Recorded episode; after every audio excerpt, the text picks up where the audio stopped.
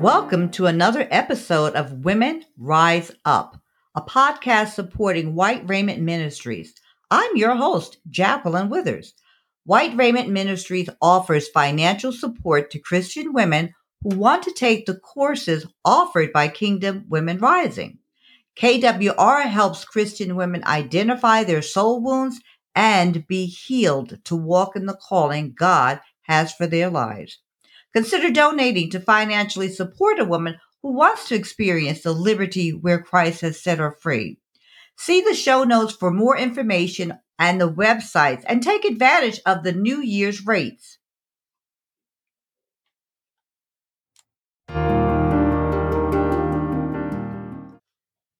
Today, I want you to consider evaluating your circle. Genesis 2 15 through 17 read, The Lord God placed the man in the Garden of Eden to tend and watch over it. But the Lord God warned him, You may freely eat the fruit of every tree in the garden, except the tree of the knowledge of good and evil. If you eat its fruit, you are sure to die. And then Genesis 3, verses 1 through 3. The serpent was the shrewdest of all the animals the Lord God had made. One day he asked the woman, Did God really say you must not eat the fruit from any of the trees in the garden? Of course we may eat fruit from the trees in the garden, the woman replied. It's only the fruit from the tree in the middle of the garden that we are not allowed to eat. God said you must not eat it or even touch it. If you do, you will die. Since the tree was of the knowledge of good and evil, have you ever asked why it was wrong to eat of it? Couldn't they have eaten for the knowledge of good and received wisdom? No, because it was one tree. They didn't know how to discern between the two.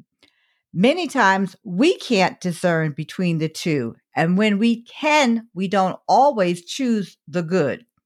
Have you ever tried to work with good and evil?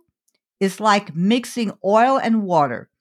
Good and evil equal compromise. And whenever you compromise, you sin and the devil wins. Look at the state of our political system and even the church.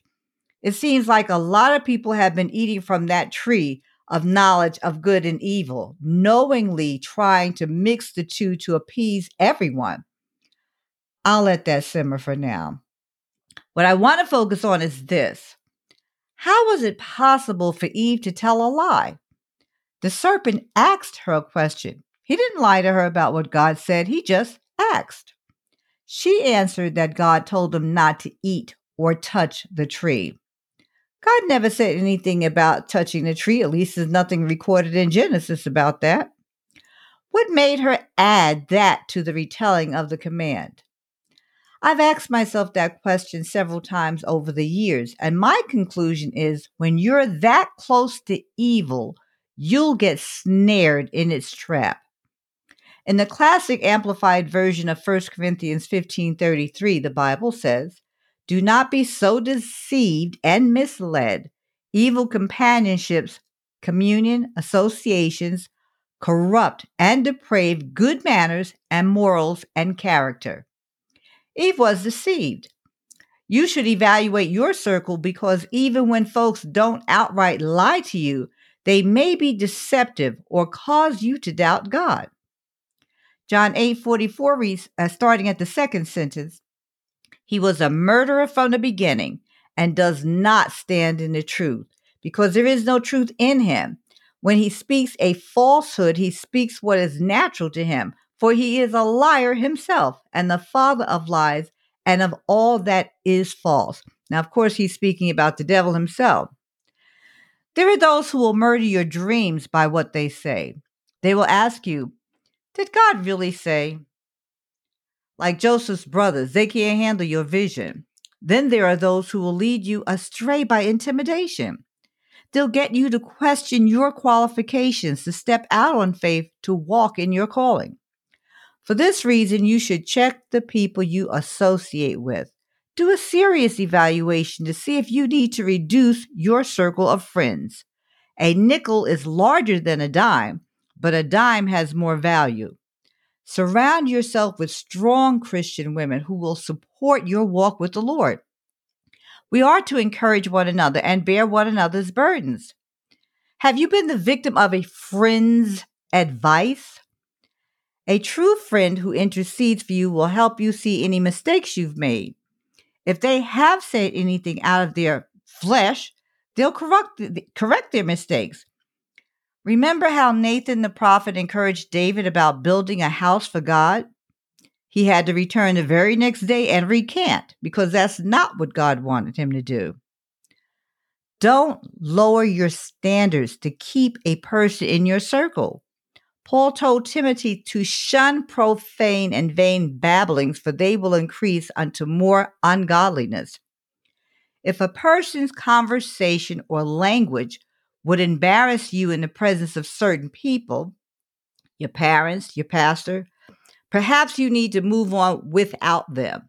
Their words will become your thoughts, and a slip of the tongue is a warning of what's going on in your heart.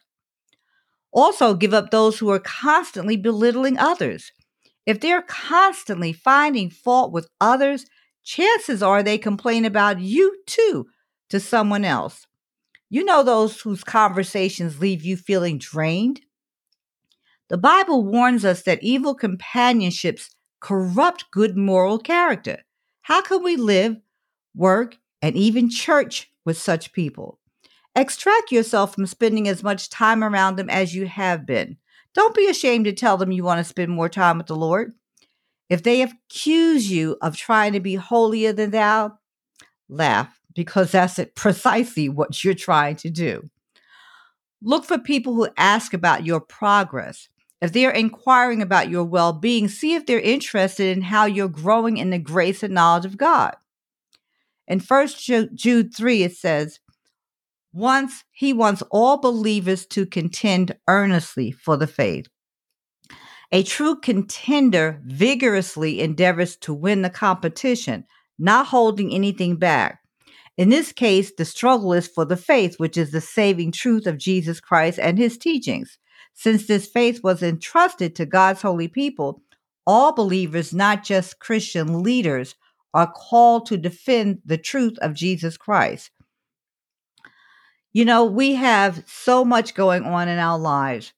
And if we stop and think about where we stand with the Lord, we might find ourselves truly out of place. Are we on the path of righteousness, being led by the Lord? Or are we sitting on the couch, being led by our appetites, our attitudes, our dysfunctioning? We need help. We need people to help us. We we are, we should be a communion of believers building one another up, iron sharpening iron.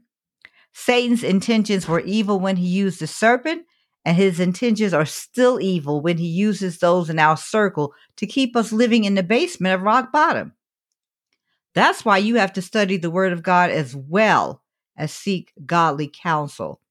If you know that you're not all God wants you to be, and someone tells you that you don't need help, that's a red flag. Many denominations ask their worshipers to fast at the beginning of the year. Try fasting from people. I saw this poster on Facebook that reads Stay away from still, still people, still broke, still borrowing, still complaining about the same situation, still hating, still running after the same man or woman, still insecure, still childish, still lying, still cheating, still stuck on stupid, still ain't going to change, still and always will be a headache. The message last Wednesday was He's still the one. Jesus is still the one you need. If any of the people you associate with on a personal level don't follow the one, then reevaluate your circle. How can two walk together unless they are have agreed? What fellowship does light have with darkness? Ask God for strategy when letting people go. Don't give them a reason to hate you. Perhaps you've heard the saying that some people are in your life for a reason or a season or a lifetime.